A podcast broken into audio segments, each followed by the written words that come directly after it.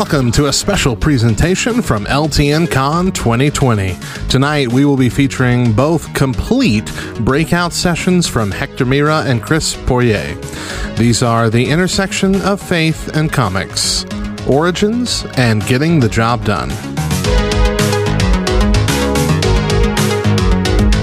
All right, greetings everyone, and welcome to our wonderful talk on comics. My name, of course, is Chris Poirier. With me, as always, if you listen to the Polis podcast, is the one and only Hexor. And I won't claim that he's French this time, but we're coming here via video, which is weird for us, but we hope to bring more of that awesomeness to all of the folks that love thy nerd and people that listen to the Polka podcast in the future. The Polka podcast. The, pol- yes. the Polka. Well, that we weren't going to tell them about the Polka um, comic book podcast, but I guess the cat's officially out of the bag. And Hector's been learning Polka for the last six months just so that we could do more um, variety content.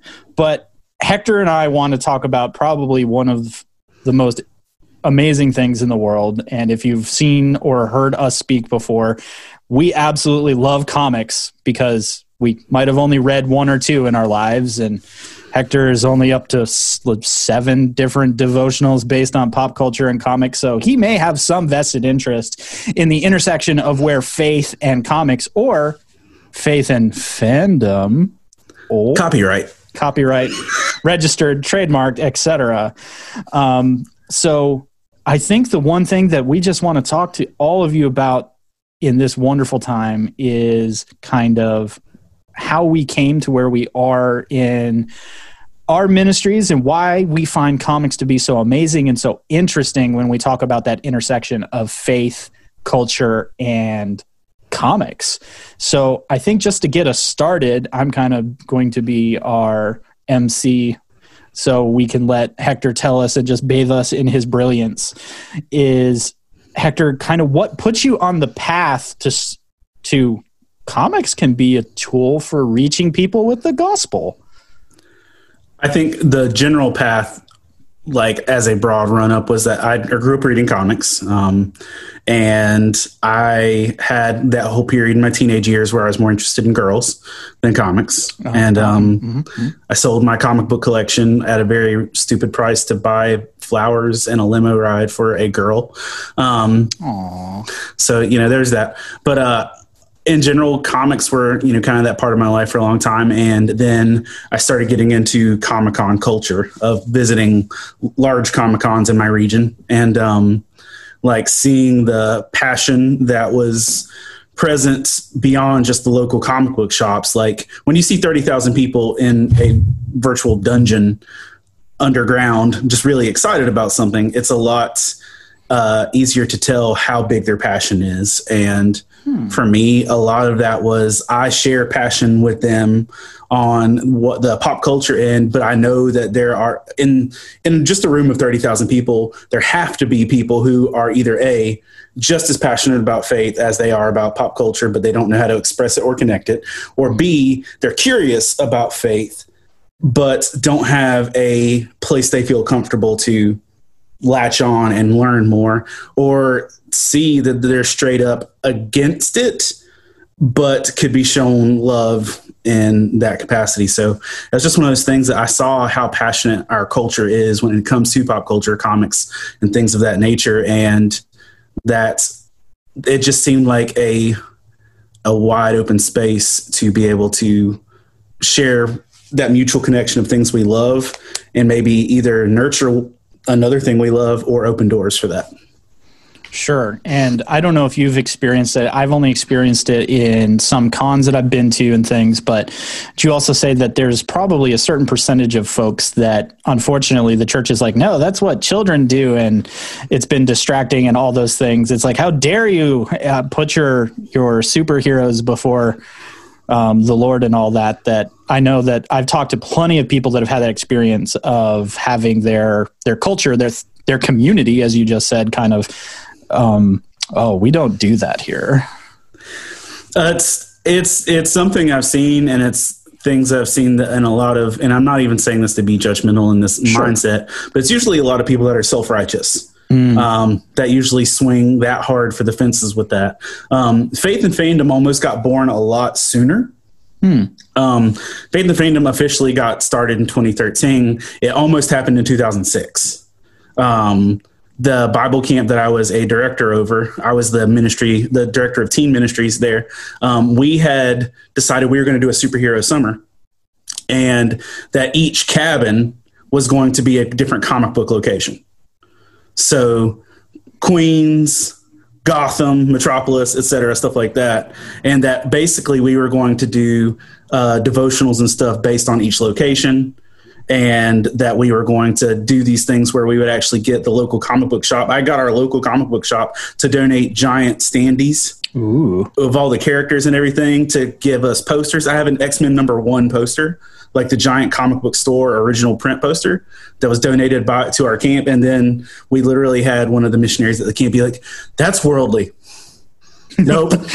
How And dare it, you? it was like literally I'd put in like six months of planning into getting this started and got hit with that. Eh, this is a worldly thing. And so we ended up talking about Elijah's like a superhero because, and, you know, not that there's anything wrong with that, but like they were so afraid of tapping something that was kind of beginning its stride that uh they were afraid of that. But that's that's a a thing is that comic books pop culture in general is something that a lot of people are afraid to touch or they draw a very restrictive line around those things of like this is the appropriate world this is the inappropriate world this is for children this is for adults and you know and the same thing that spreads through video games and certain Sure. entertainment and other stuff like that Right. I'm sure most of us have experienced in some capacity or another the oh, that's the thing that we don't talk about here. And I know just as I've gone to different churches on staff that usually during interviews I'm like, it's okay if I play Dungeons and Dragons, right? I also have tattoos. We should can, can I just get all this out up front so I can know whether I should spend the next month and a half um, going down this road? So yeah, it's a journey. I think many of us have gone on. It, So- it it is. Go. So I think the thing is for a lot of us is at what point did you begin to see that there is a inherent value within these stories, this specific pop culture medium that it's just started jumping out at you because for anyone that has had the pleasure of picking up any of your um, devotionals, you have a very natural eye to these types of things. Or if they just follow you on social media, like your day to day life is, oh, that's a thing. Click. Um, that I'm sure that, like many things, that's not something unless you know God did just reach out and go, Hector is my geek, and tapped you on the head. Um, how you kind of began that cultivation process of going from point A to point B with this type of material. Um, I just genuinely thought that I, I, I grew up with the with Christianity and comic books kind of like side by side. Those were both things I picked up in my teenage years, and um, I just knew that there's stuff that there's stories that were powerful to me. That they were stories that shook me. That there were like episodes of Batman the animated series or X Men the cartoons or stuff growing up that like even as an adult still kind of shake me. Or you know, it's that thing of I, you know, being in middle school, we're about the, we were just talking, we're about the same age bracket. Mm-hmm. I was in elementary or middle school when Superman died. Mm-hmm. And I read comic books then. That wasn't like new to me, but all of a sudden it mattered to all the other kids in my class because Superman died. And that was a shared cultural adhesive and like I- it was something that everybody in my like elementary middle school class in that time frame was like superman died. And that was something they all connected with. And i think that we have this bridge that's already laid. We have this something that these are stories these are characters that we connect with and that we're passionate about. And one of the things that you see go so poorly um, with uh, hmm, careful wording. Um, Choose your next words carefully. choose, choose your character. Um, no, sometimes evang- evangelism seems hollow because you have no shared connection with the people you're speaking to. Um, that they're like, you're just coming at me, shotgunning your message at me, and then skedaddling. Where when you have uh, something that you connect with, it's more like, hey, we're a little, we're adhered right now. And I'm open to hearing more from you and sharing. And um, it's the same thing of like, uh, I was at a conference at New Spring Church, uh, I don't know, five years ago. Um, and I was in a crowd of roughly 7,000 people. Um, Just I didn't know a couple. Got it. yeah, just a couple. I didn't know anyone there, not a soul. And I literally wore my Doctor Who hat as a flag to start a conversation with a nerd. Like, if there's a nerd in this building, somebody's gonna get say. Yeah. somebody's going to get this and have a conversation with me. And literally, um, we sat down in this conference arena um, about for the thing, but started, and then this young woman turned around and said, "I love your hat," and I said. You're Whovian. Great. Here, I have a Bible study for you. And I literally pulled, uh, I pulled a copy of Faith and Fandom, I think one and two at that point, out of my bag and like handed it to her. I was like, "Hey, these might be an encouragement." And that's literally, I just had them in my bag to give out. But that's the thing.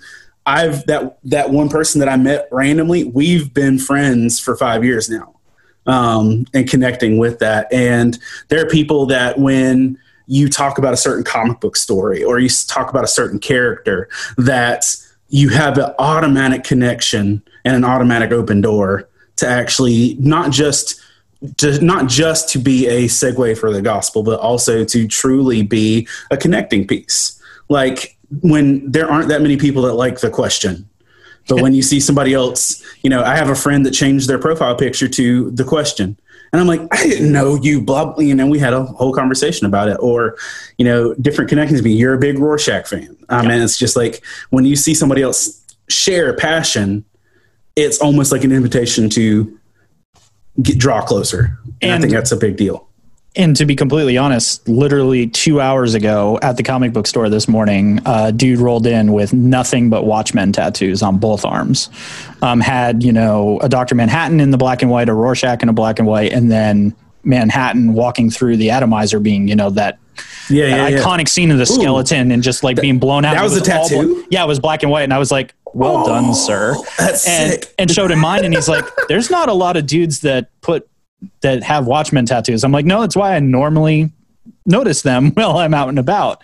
Um, so, right, it's like you said that shared experience generally, I think, is an underpinning that we simply come to the realization as Christians that God created us, knitted us together literally for the sake of community, for wanting to be around one another, which is why COVID 19 sucks.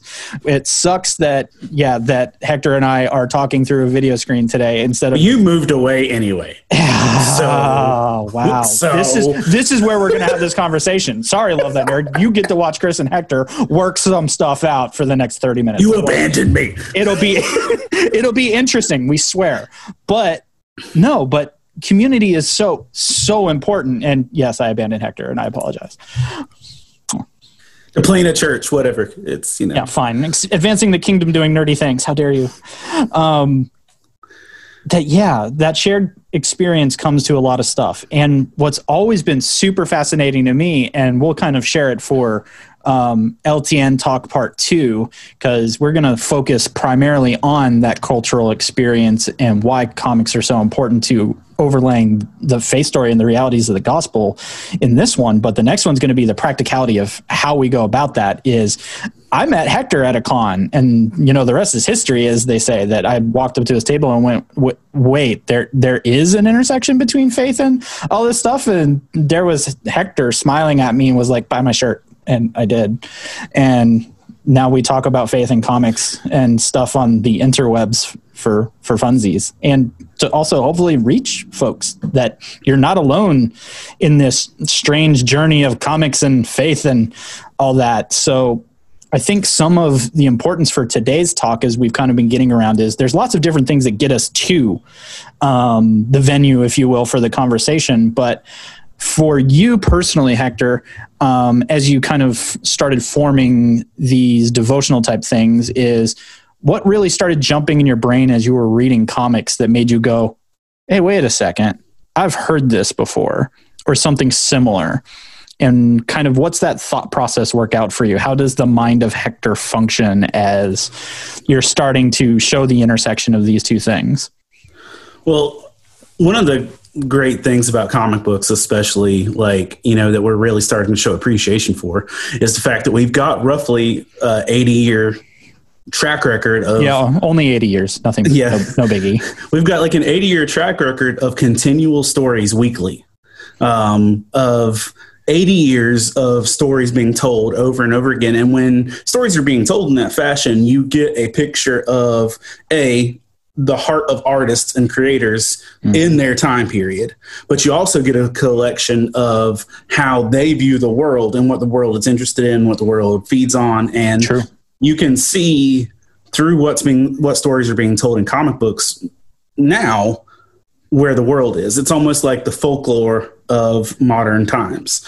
Um, and with that, there's always been you know, you know the whole thing out of Ecclesiastes there's nothing new under the sun. Right. The, these stories of redemption, these stories of hope, these stories of betrayal, of forgiveness, of bitterness, of redemption, all these stories that we read in comics are stories that echo through scripture and that if you are interested in the story of someone sacrificially you know redeeming of people you can find that in both if you're interested in those things and so it's easy to see that like when you're reading these stories of heroics because i think one of the reasons we're drawn to comics so deeply is because we want we want heroics. We want right. stories that tell us that we can be better than what we are. We want to see good overcoming evil. Because I mean, think about comics going on during like World War II.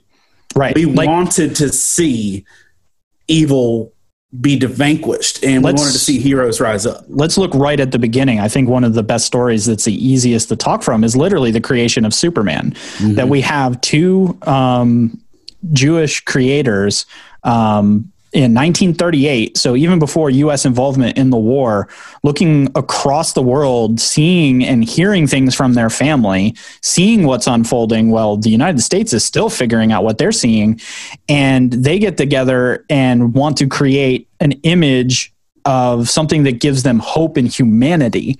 And that comes in the passage of an alien that gets adopted by literally some middle American normal folks for the time that then has literally the power of everything within them but at the same time is still kind of like a normal dude right you know clark puts on his glasses and somehow forgets how to write and use the english language apparently um, but we I took off my glasses and I forgot the ability to see. Right. He's like, what? Um, that that's the starting. And most amazing for us is a lot of pastors and a lot of Christians always do the oh the Christology of Superman. I was like, hold up, uh, let me back you up. I said, dude, Jewish dudes created Superman. But for there's them, yeah, there's still plenty of parallels. But for them, they actually were holding up a Moses type archetype. They were looking for the person that was going to guide them into the next thing. But just look at over time as Superman 80 plus years of existence, multiple creators, that we can see the same type of hope and images that we go from Old Testament to New Testament super quick in literally just the creation of one guy that literally two folks that um, Simon and Schuster were small dudes, like physically and otherwise, and they still found a way to tell a story, make it interesting, and then still go and fight a war and and come back. And Captain America was exactly the same thing happening literally a couple blocks from Simon Schuster in Manhattan. Some other young dudes were sitting down going, "We need something that we can look to and see the good in the world right now where it looks like there's so much darkness." And then boom, 80 years later, we know who the first Avenger was, right? Yeah. Who here didn't know that? Pack up your stuff and walk out quietly. We're not now, judging you too much, but I try to push up my glasses when I'm not wearing. Yeah. Um, but one of the other things too about the Superman story, we we always hit that part. But one of the things, and I didn't learn this until I read Brad Meltzer's um, the the Book of Lies. Oh yes. Um, that one of the reasons Superman was created the way he was, that he was a bulletproof human, was the fact that one of their fathers was gunned down Mm-hmm. and the killer was never found. Right. So the idea of a bulletproof man that fought for inju- that fought against injustice was honestly like a, basically a wounded child saying this is what I wish my dad was or going through that. So I mean it's just there's always going to be elements of these stories we connect with and like for me um I'm I'm a pastor. That's my like day job. But I I fully admit I am not the best human all the times, and I make Oh, no. I'm, I make mistakes, and I'm sinful, and I do all these things. And there was a story, and you know I, I mentioned this one a lot, but it was a Tom King's two issue story called The Eternal Vow that mm-hmm. was a Batman and Wonder Woman trapped, and it's a struggle of their integrity. Yes. And literally, I don't know of another issue, uh, like a single small story in comics, that has challenged me as a man, as a pastor, as a husband, as a father, to have better integrity than that one story. And whenever I'm telling people about, you know, Batman stories or in comics that changed my life, like this simple two issue story that like called me out to have better integrity, that's a big deal. And I think that's one of the things is you've got an, a a virtually endless catalog of stories that echoes things we go through. And I think that's an open door. And you know, the fact that it's gone on to be that the stories we that were in print usually went to cartoons or TV, and now they are the biggest move, money makers in the world Right. outside of Star Wars, but you know that's a, another fun line. Um, but they're the biggest stories in the world. Where when I was growing up in middle school, I got picked on for checking comic books out of the library. Versus now, like you're weird if you don't go see the new Marvel movie. Uh, it's like it's the thing. We've gone from it just being an underlying part of our culture to it actually being a staple of everyone's culture. Like it's it's it's something that's the connective tissue in entertainment. And I think that I can echo off from that because, again, it's a piece that will kind of get to the practical, but I want to use it as an illustration that during my last year at the comic shop as a manager, I started book club and I had a bunch of church people be like, Why on earth are you starting a book club? You should be starting a Bible study and how dare you and all that good stuff. And I'm like, Hold up, fam. Um, everything we just talked about for the last 10 minutes is the setup to the rest of this story and that if i call it a comic book club a bunch of people are going to show up because what do you do at book clubs? You read the thing and you talk about how it impacted you personally or how you found certain themes et cetera interesting to your life right? Because we've all experienced life differently had different things happen in our life and we usually look to entertainment mediums to either reminisce about certain things or to look at something that we've experienced differently or to go yeah that was really difficult thing i did in my life or happened to me. And in a book club i had literally i brought a couple of my christian friends with me and that's a good thing to do and we'll talk about that in part two.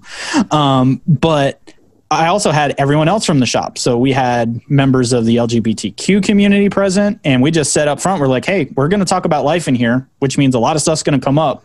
So everybody can agree that we're going to be cool, right? That, you know, acknowledge that people experience life differently and that that happened to you. So that's a valid discussion, right?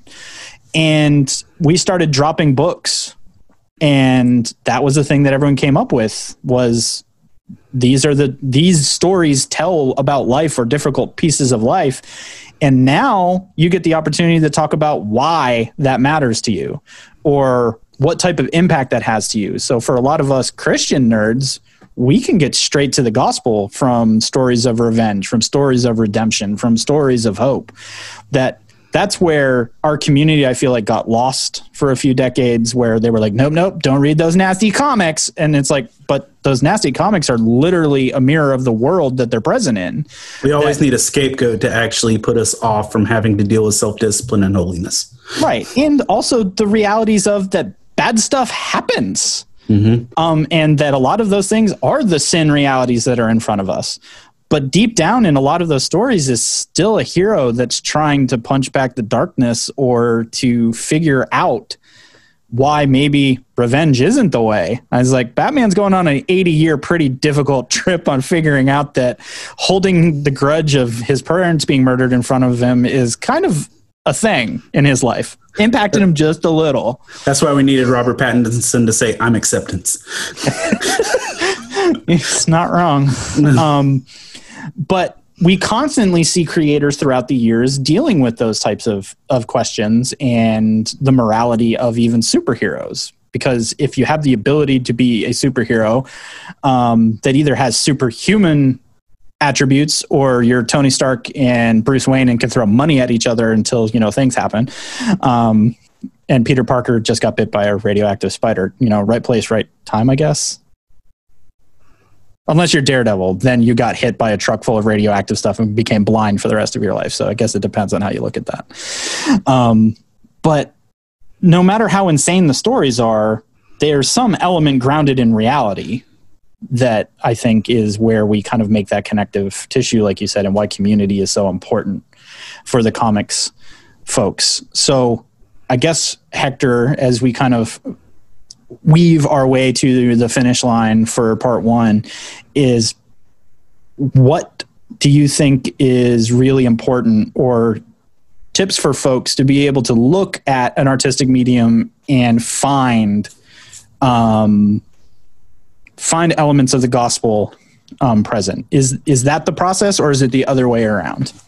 Um, for me uh, I, I always point to uh, 1 Corinthians nine twenty two. It's the uh, the whole thing of where Paul said, "To the weak I become weak, to the strong I become strong." It's like that. We are going to be able to find connectivity with the stuff that we're passionate about, the stuff that other people identify with. So as we're getting into like the next chunk that that's kind of the scripture that i you know i'd say has that attitude that heart. But the other thing is it's the simple thing of where you know jesus said if you seek you will find. If you go into pop culture looking for spiritual themes you'll find them. If you go into uh, scripture looking for things that connect to what goes on in your everyday life you'll find it. One of the problems is people read scripture as something to check off or right. read it as history instead of how does this actually apply to what I'm seeing, what I'm going through and stuff like that. So if you're if you're honestly going into what you read, what you watch, what you're entertaining, then it's something you're going to train your mind to. Um, my kids, I have a 12 year old, a 10 year old, and a seven year old. And um, they know that when we come along something spiritual in a pop culture medium of any kind, that I'm going to run and grab this laptop and uh, screenshot stuff and make memes. Um, because so many memes. So many memes. Um, but with that being said, like I don't tell my kids, "Hey, when we watch this, you be ready to stop." When I see it, like they they don't know it. Like it's to the point now that my 12 year old, when she hears something that has biblical relevance, she doesn't even look at me. She just pauses it. um, because okay. she's trained her mind. She's like, mm, that's something dad will use, or that has a good spiritual thing. That's like this. Like, so she has trained her mind to look for biblical relevance in our pop culture. Like, I think we were watching the Downton Abbey movie or something recently. She's like, boop, you need this for this and like whatever else from so from star wars to downton abbey to avatar to all the different things it's the and even when we read comics because when i read get comics each week. You know, I'll tell her these are appropriate for you. Come back and talk to me. And she's like, "Did you see this panel?"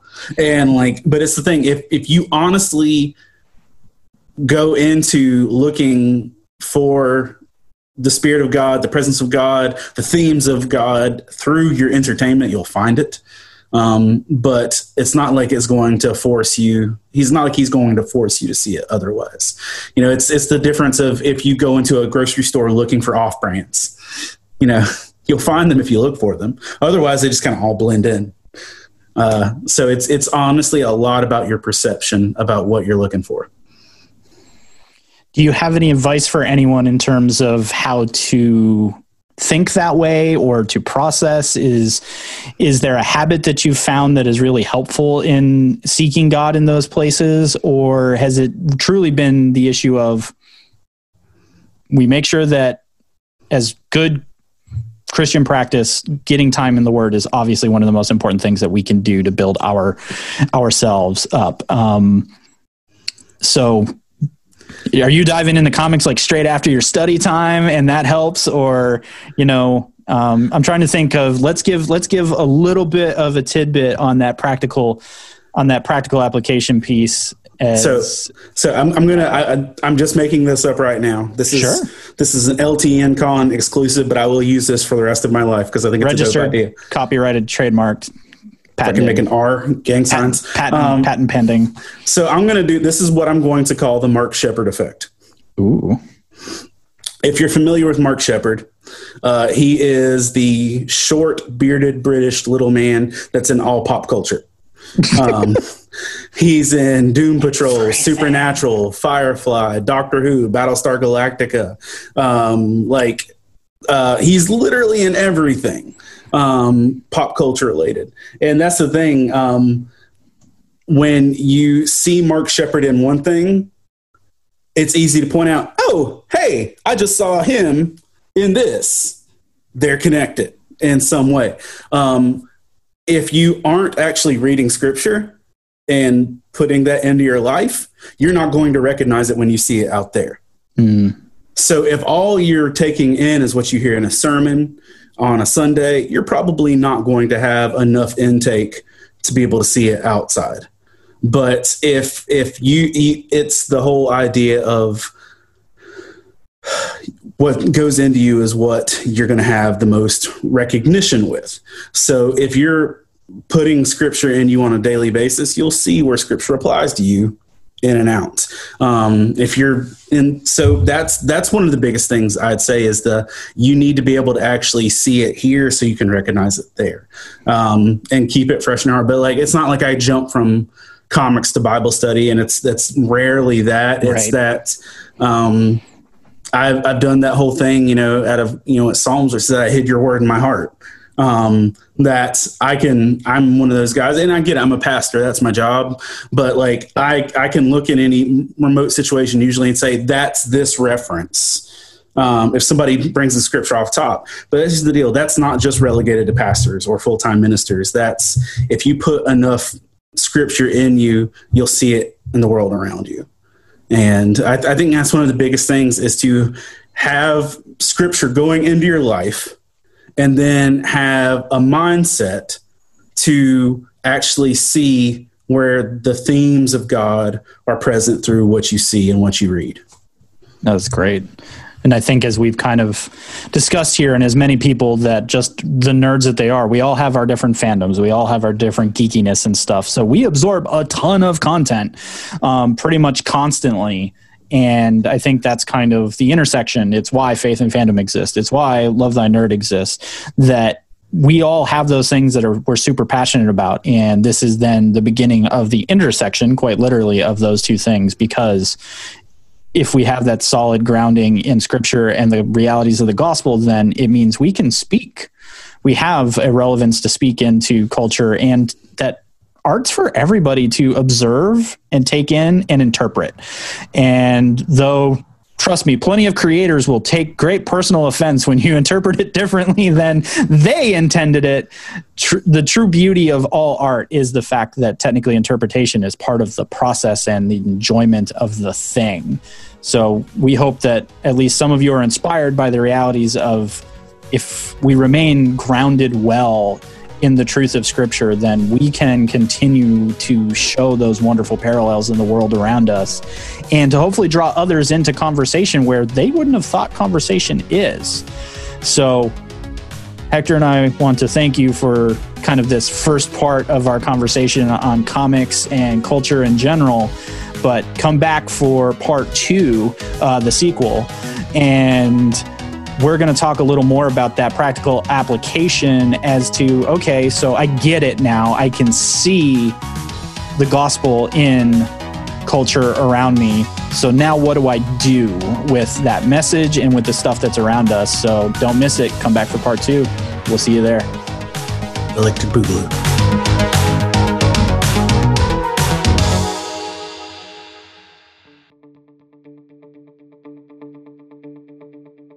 What's up, everybody? It's Station Manager Matt, and this is Five Not Cool Things. Number one, wondering if the appetizer I'm sharing with a friend is being divided evenly. I'm looking at you, Craig. Number two, the student who warns his classmates not to make it a popularity contest when voting for class president almost always loses the election. Number three, people who eat carrots or apples way too enthusiastically with their smacks and snaps and slurps. If Satan had a ringtone, this would be it. Number four, how a song dedication played on the radio is usually never heard by the person it's being dedicated to. And number five, being stuck in a hotel with basic free TV on a weekend and being forced to watch either golf, daytime Food Network, or how to sew quilts with Aunt May. Those are five things that are totally not cool. But you know what is cool? Taking a moment to realize there's a lot of things in your life to be grateful for. Hey, I'm not going to begrudge you the occasional gripe. Just make sure that your attitude is not on the not cool list. Have a good day. Hey everyone, I'm Hector Miray, and this is Faith and Fandom 180 on LTN Radio. The month of October is one of the most artistic months in the world because of things like Inktober or Arttober, which, in a nutshell, are prompt lists that are put out by different people to challenge people to pick up a pen and draw something once a day for the entire month of October. And lots and lots of people participate in it and there are different people that put out different prompts but they all do the same thing which is challenging people to do art every day for a month and realistically that's the only time i draw each year. And some of the prompts are more challenging than others. Some are fun some are frustrating.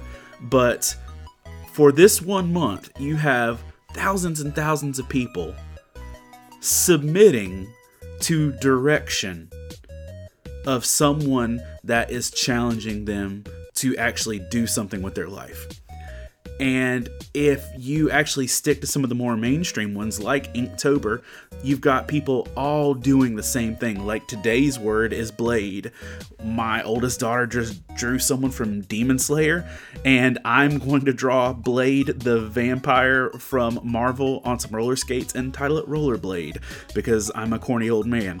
But the thing is, we are in this place where we are willing to submit to people's instruction and guidance in this fashion. And I'm just telling you guys, if we can do this, where we submit to somebody on Instagram telling us what to draw, how much more could our lives be challenged if we actually submit to what God is leading us to with His Word?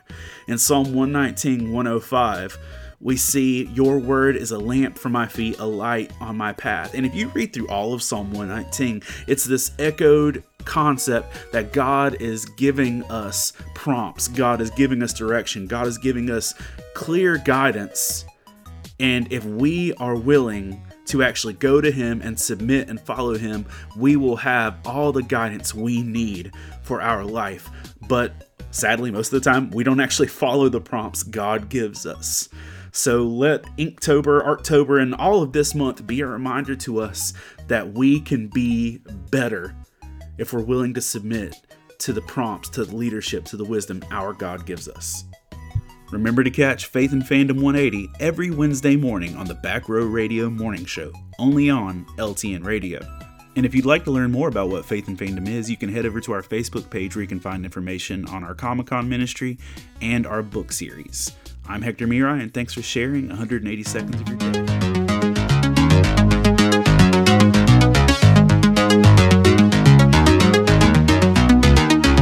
Hey, everybody, and welcome to part two on comics and culture and faith and all of the wonderful things.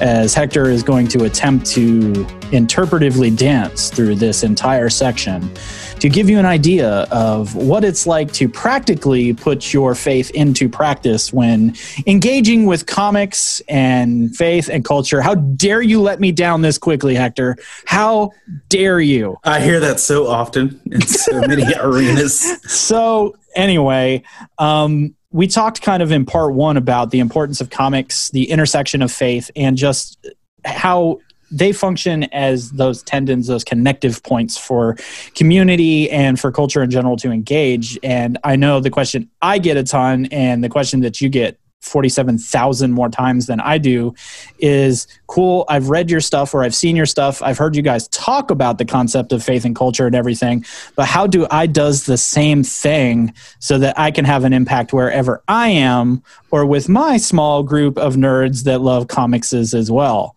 So I think for this conversation, a great place to start is probably going to be Hector. How, how did a, a young, naive very naive. Pastor Hector go, I can make all the things work together that ultimately led you to your first book. And then your first book made you go, I should go to conventions. So, for those of us that aren't talented enough to write a book, you are. Um, Hector just let us all know that apparently we are. You Self- are. Self-publishing is a thing. It is. And Amazon helps you with that. You know, listen to the podcast, or we'll start a podcast for Hector on how to self publish your Devos. Um, but yeah, so what brought you to the I should go to conventions, but not I should go to conventions and like throw Bible passages and devos at people as they pass. Uh, but you actually took the approach of I'm going to take a table out as an artist. So, how about you tell us a little bit about all of that for people that don't know the convention scene for comics and how that became kind of your pathway as one of your practical applications? So, for the bulk of cons, there's not usually a big spiritual presence. And one of the most constant spiritual presence are negative street preachers. Yeah. Or, and I, I won't, I don't even really refer to most of the ones that I'm referencing as street preachers. They're more just like Jesus hecklers, or they're, yeah, they're like, very angry, angry Jesus people. Um, like the one, the one that just threw me was like when I was at San Diego last year. There were literally what the street preacher was just like, "You smell bad. You live in your mom's basement." I'm like, what? Like literally, but Jesus up. loves you. none of that. None of that. Um, there was it's like it had a verse about hell from Revelation, and he, the dude was just talking trash. It was it was rough. So, but that's a lot of the presence at cons, and um, I remember it was uh, Heroes Con, which is in Charlotte, North Carolina. It's uh, the comics purist show. It's not a pop culture show; it's a, a comic show. It's a comic show for sure. It's a um, and it was uh, Heroes Con um, 2013, and um, I went there. I and I'd done some cosplays and different stuff while I was at Heroes Con, but I just remember literally standing on the floor of the convention center saying, "I can be a positive spiritual presence here." And I, I was like standing around looking at the endless aisles of people and cosplayers, and I'd had actually had some Jesus conversations with some people I knew that were cosplayers, mm. and um, I said I can be a positive spiritual presence here. So I, I said right there, I'm going to have the goal I'm going to write a book between now and the end of the year of devotionals. And I'm going to come back next year as an artist and set up my booth to do it. And the reason it was that way instead of just like passing out free things, one, if you try and pass out free things at a convention center or at a, a con without a table, you'll get kicked out yeah, that's a pretty solid recommendation. That's a, yeah. If, if, you just walk around trying to pass out free things, even if they're good free things, you'll get kicked out. Two, uh, most of the stuff that people just hand you when you're walking around, they don't. You don't hang on to it. Um, it's it, it's at some point in time you're it like throwing it away. So if, if I even if I had um, a book, a table of like, hey, I'm giving out free things you know it's not the, the, the deal is if people see that you consider what you have to offer is worthwhile and that you consider yourself as an artist um, then you have the same rights liberties and opportunities as everyone else on that floor so i thought the best route and i prayed through it the best route to uh, really um, be able to minister to that convention center crowd. And it was only going to be the one time. It was going it was honestly more of like a mission trip than a long-term ministry. And so i wrote the book went through the publish, publication process did that the book published in like january and uh, the first big con was in may. And but it actually had built up some buzz between January and June, um, and some other stuff had kind of popped up with that, but for sake of discussion, um, and I, I wanted to do that because at least if I didn't sell a bunch of books, there would be people seeing a visible, kind, compassionate presence that actually liked the same things that they liked. And if they wanted to have conversations, they could have conversations. Um, I wasn't going to force anybody. I wasn't going to yell my Jesus sales pitch at them. It was going to be like, what's this? I'm glad you asked, and then have a conversation. Um, and that honestly started out with how that went the first year I did it went so well, like crazy well. Um, and bef- before the first day was out, I'd already got invited to other cons, and people are saying we need the, this at this show. Um, uh, con said, "Will you come do a church service at our con?" Um, and you know, just kind of opened doors where I had planned it to be a one-time thing. It opened and it developed, and uh, then I think the first year total, 2014 of cons. Um, we did five shows that year, and I think the second year we did 20 shows. Um, and just kind of escalated from there. And I think last year I did church services at eight cons, and um, it's that, been that thing. And it went from just being a positive light and discussion for the attenders, uh, attendees, but then one of the biggest things that developed is actually building relationships and ministering to the other artists in yes. Artist Alley. Like when you when me buying a booth to be able to communicate freely to the people in front of me turned into I have two people on both sides of me that I get to have conversations with for a whole weekend. Um, so instead of having small conversations just with the people on the other side of my table, I actually get to have conversations with the people beside me. And um, that's been like the base of what the ministry of like the con ministry of faith and fandom has been. It's been panels and stuff like that. And one of the other end of it was when i did uh, fanboy face off and Clevver movies and stuff like that i was a screenwriter for them uh, which that came from the first book like that had no, I never sought that. Somebody read the first book and said, "Hey, you know what you're talking about with nerd stuff. Work right for us." Um, that opened doors to where there were cons that actually wanted me to be there for that instead of faith and fandom. But you know, it, it opened the door, so I still had more opportunities. And even shows now that I don't set up a booth at, they still have me come in and do chapel sure. services or panels or stuff like that. So um, it, it's built a foundation of it, but that that's that was my way that I felt was the best route for me personally.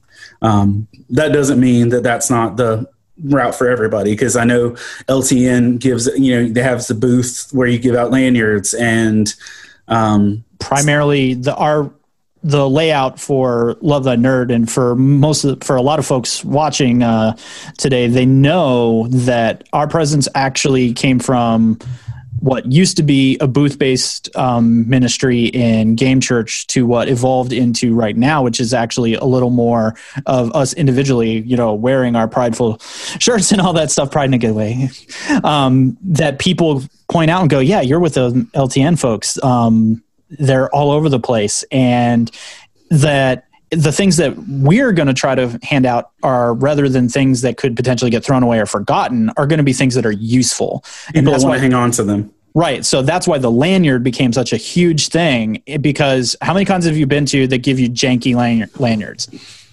or if any lanyard at all right so it's like unless you're at san diego or new york because um, Baltimore does not give you one.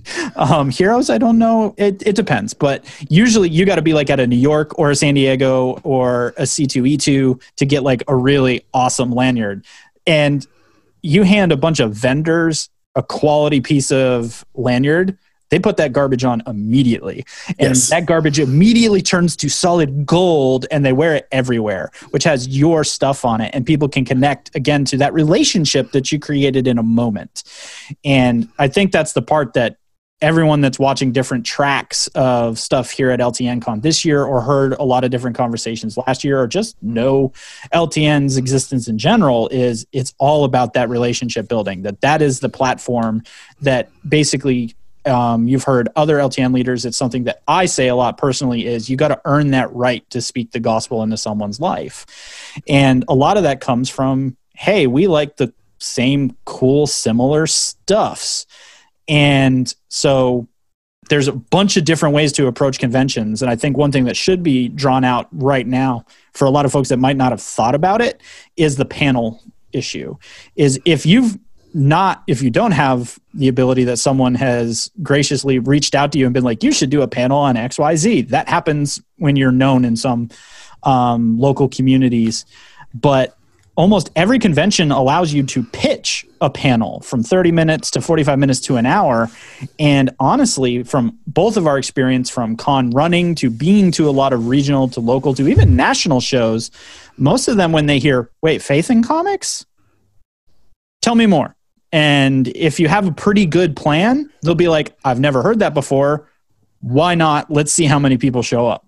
That for a lot of folks, even for the biggest atheists out there, they'll be like, I don't got it, but I want to claim that I've got everything. Um, and I mean, that that's that I have been the token. Yes. like uh, the token Jesus, so we can check it off. Like, uh, one con I'll, I'll remain nameless um, had basically a sin tonight repent tomorrow sales pitch mm-hmm. um, nice. where they had like drunken parties all throughout Saturday night. But don't worry, we've got church on Sunday morning with Pastor. You'll be fine. uh, but, but it's been that. But like, um, and you might get some hesitancy yep. pitching panels.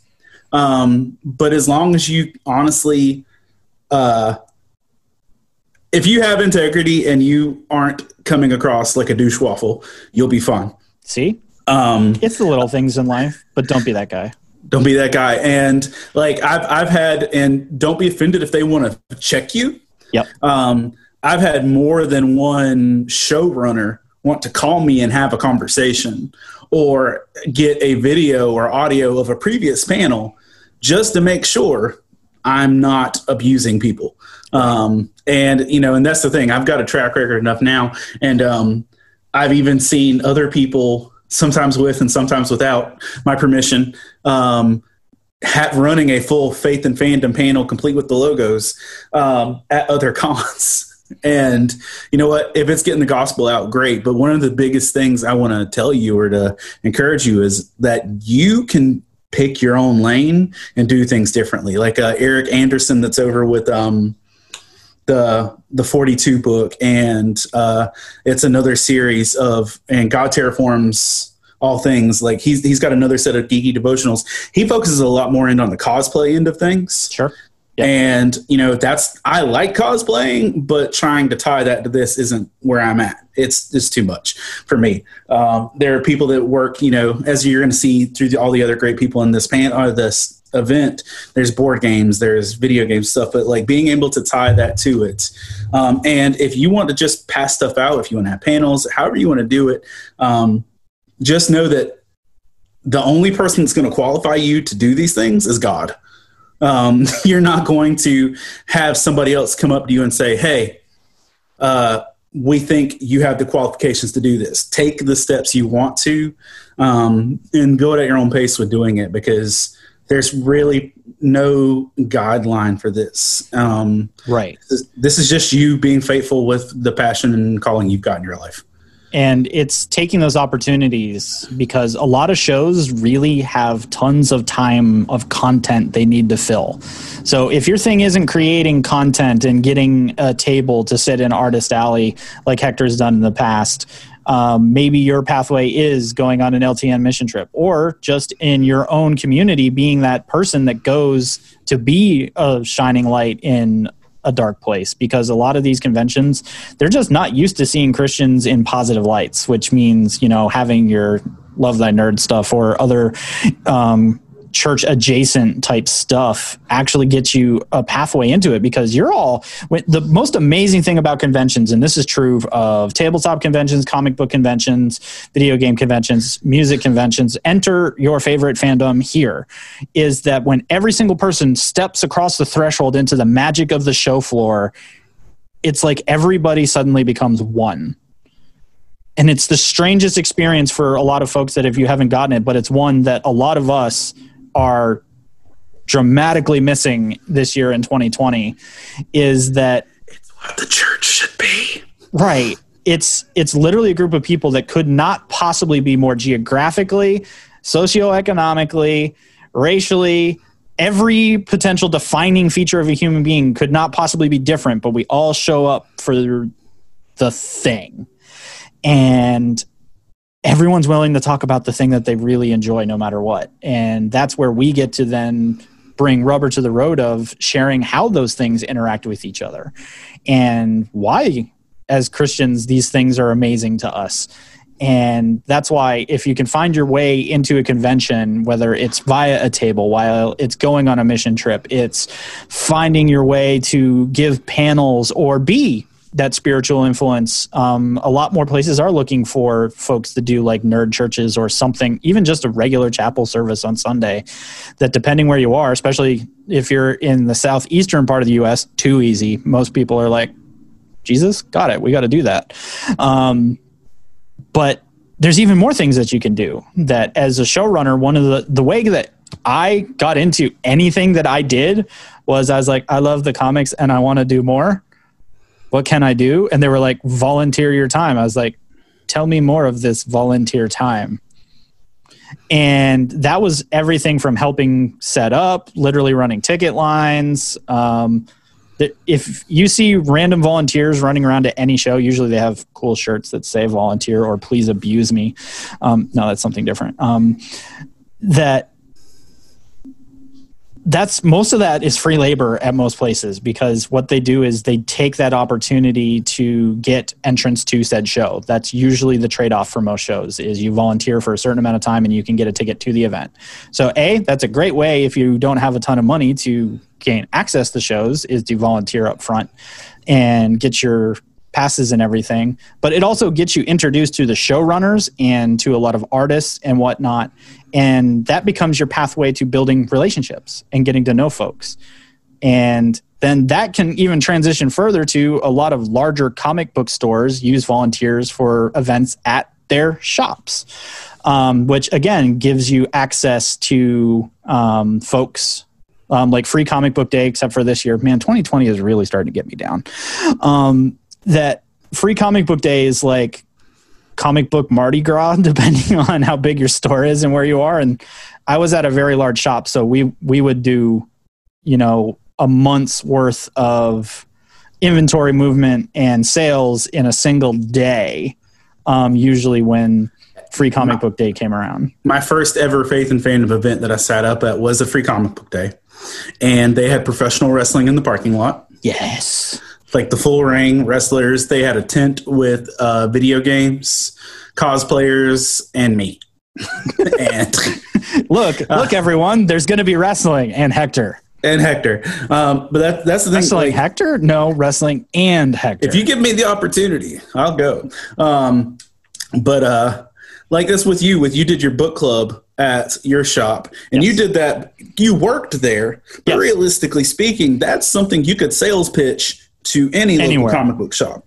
Um, I've got uh, two local comic book shops in my region. Um, they carry my books, and that's one thing. But I try to intentionally, and if you listen to our podcast, I've been more focused on investing in them today. Like today, I drove to a comic book shop. They didn't have what I wanted, oh. so I bought other stuff just to put money in their hands. But um, like uh, this past two weeks ago, um, one of our local shops actually had vendors and artists in their store, and I got to say, the doing that in that shop was a better day for me than like the last two cons I did.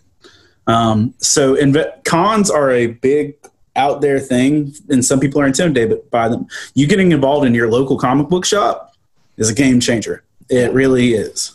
A lot of shops love their local community because without their local community, they don't exist.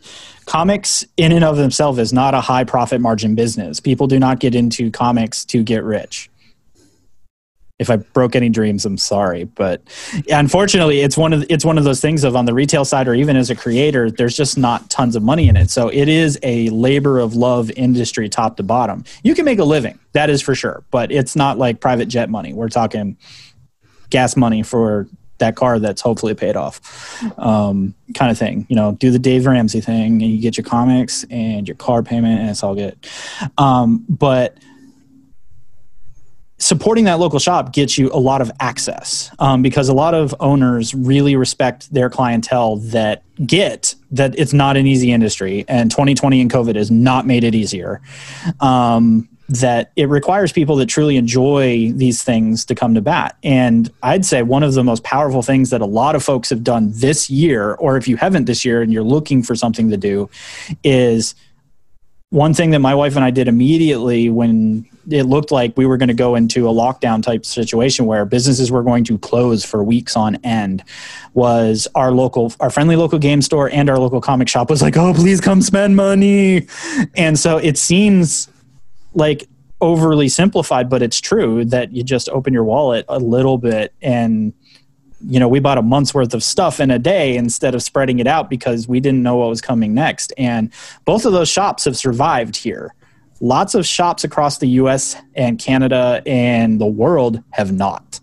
And we're closing more comic shops right now than are being maintained um, because of elongated closures and all that. So something as easy as just picking up a physical book or an extra book or picking up older trades is going to open a doorway to that relationship with those owners that you can then start having the conversations of what else can I do to make you your life easier? Or hey would you like a book club? I know book clubs are kind of great because I hope I can bring 10 people, which means you're going to sell 10 trades of whatever I'm reading that month. Especially if you tell them that they you you'll order the books through them. Yes. No, yeah, don't do the Amazon thing. Sorry kids, this isn't about saving money. This is about doing supporting the local business. If you want to make enemies incredibly quickly, start a book club and then show up with all the books because they'll know where you got them. Um, one one thing too, just to add to all of this, is that longevity, playing the long game versus the short game, makes right. a big difference. Show up consistent. If you have a passion to actually reach out to that community, show up. Like you know, commit a couple years worth because yep. there were artists vendors, uh, even showrunners that said that they didn't talk to me for the first three years I did this because they weren't sure if I was real or approachable right. or trustworthy. And then, like, they actually bit in and did that. My local shop didn't invite me to have my books in their store until I'd published like five books. So it's you know it's it's not always going to be popped off the bat receptive immediately but one, one of the other things that i'll just say too like if you have a, a heart to do this um, you need to do it with the idea that it's going to be like starting a small business or anything else. You are not going to see, or maybe you will, but don't bank your level of success on immediate responses. Right. You need to be comfortable knowing I'm planting seeds for this season.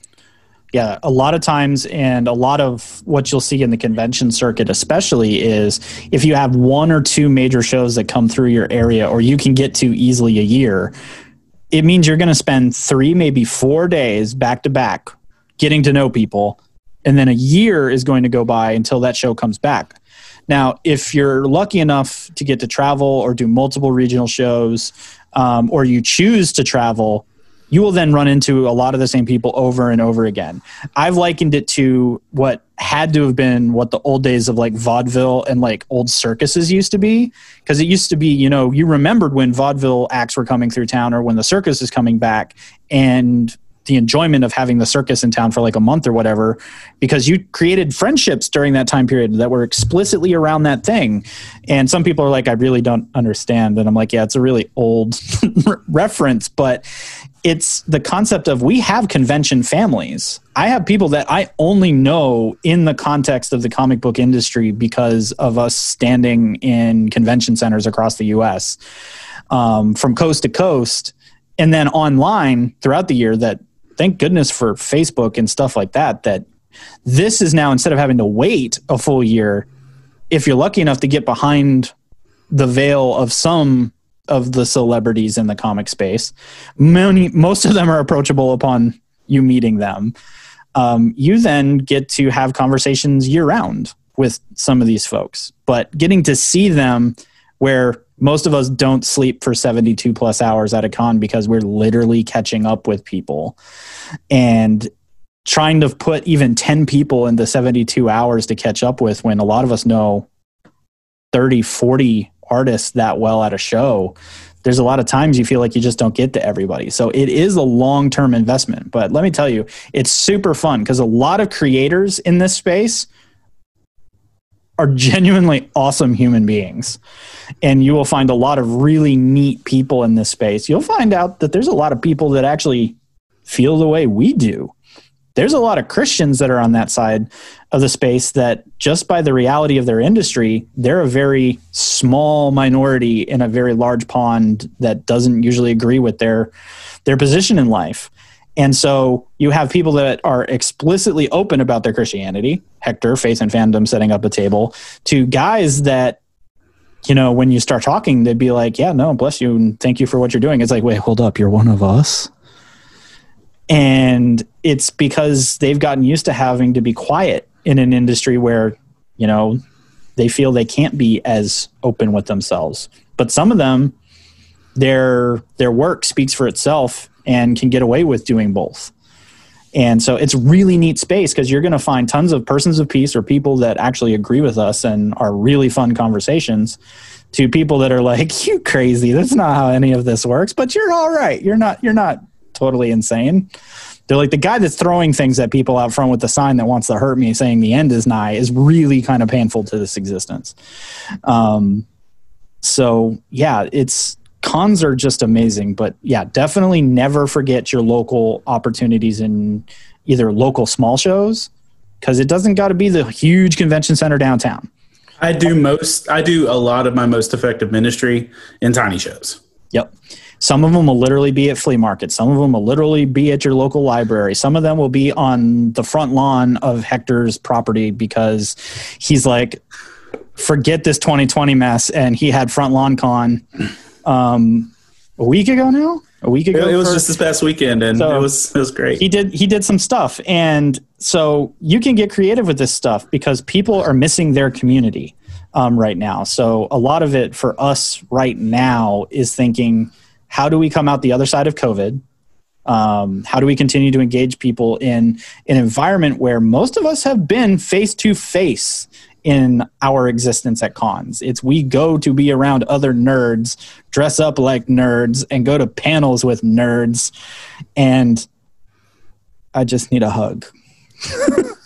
on, on, the community on the end of it it's one thing too but like i know that everyone's watching this listening to this is not going to be an extrovert right and i am an extrovert but even in a con i feel like overwhelmed and i love having a table as my little bubble to hide behind mm-hmm. but let me mm-hmm. just encourage you if you feel a call to do ministry in this field but the idea of a a convention scares the poop out of you, um, please understand you there are more private ways of doing this. Yes. Do a blog. Um, the Hoot and How is a blog that does a really great job with this. Um, and I see her stuff mostly on Instagram. Mm-hmm. Um, she has a blog that works, runs well.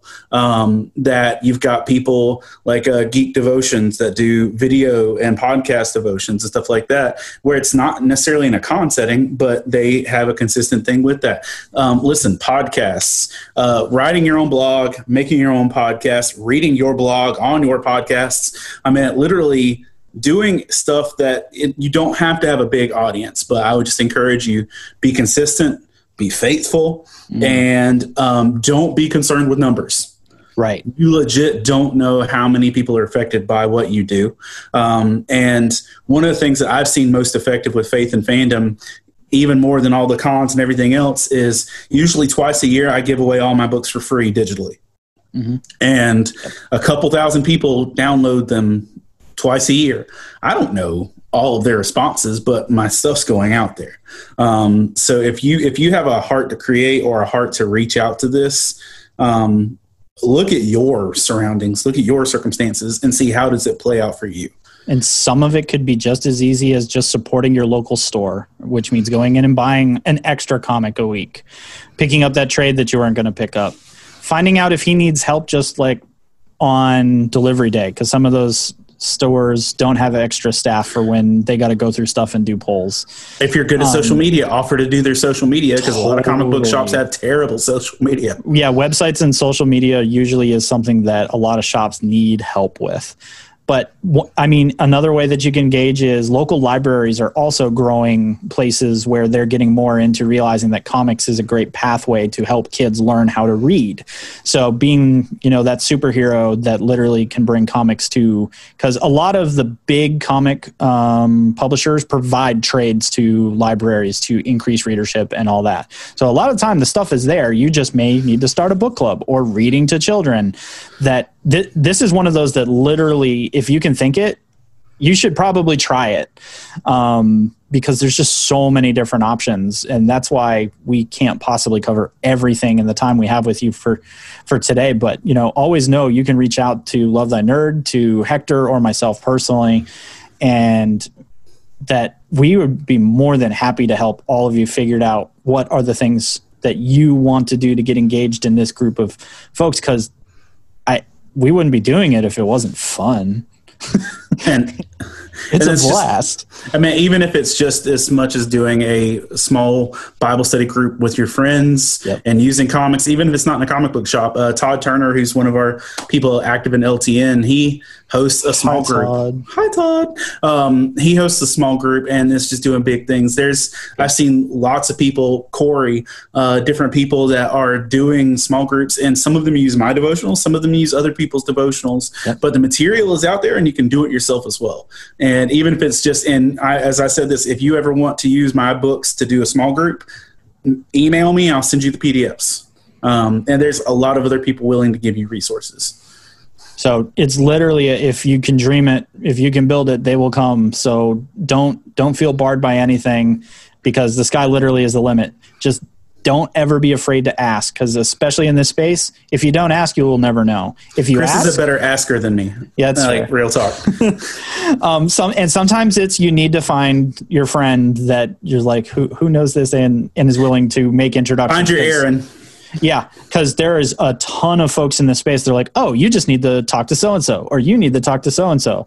And a lot of that is just getting in there and building those relationships and getting after it. So if you haven't figured it out, the theme of LTN Con and LTN in general is build those awesome relationships, and God is going to open tons of doors for you to be able to do unbelievable ministry in ways that you could not have imagined. Because if you had asked me seven, eight years ago when I started, seven years ago when I started this journey, um, that I would be doing ministry in this space, I'd go, the what now? And so don't don't ignore those little things where God's just poking you to back. Go ahead, no, no seriously, do the thing.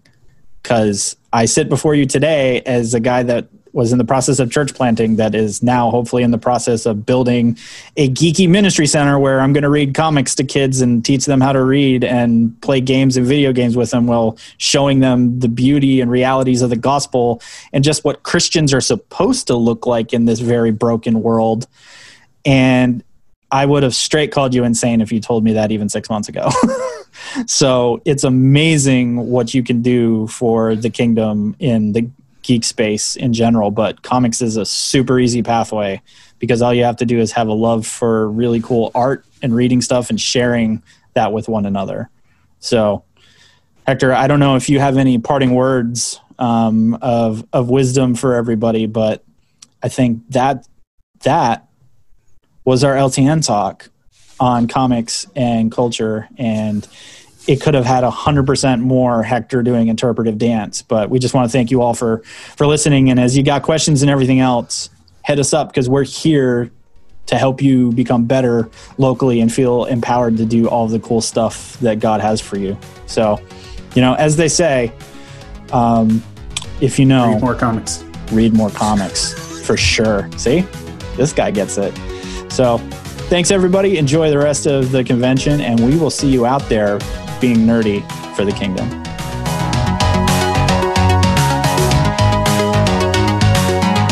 We hope you enjoyed this special presentation from LTN Con 2020.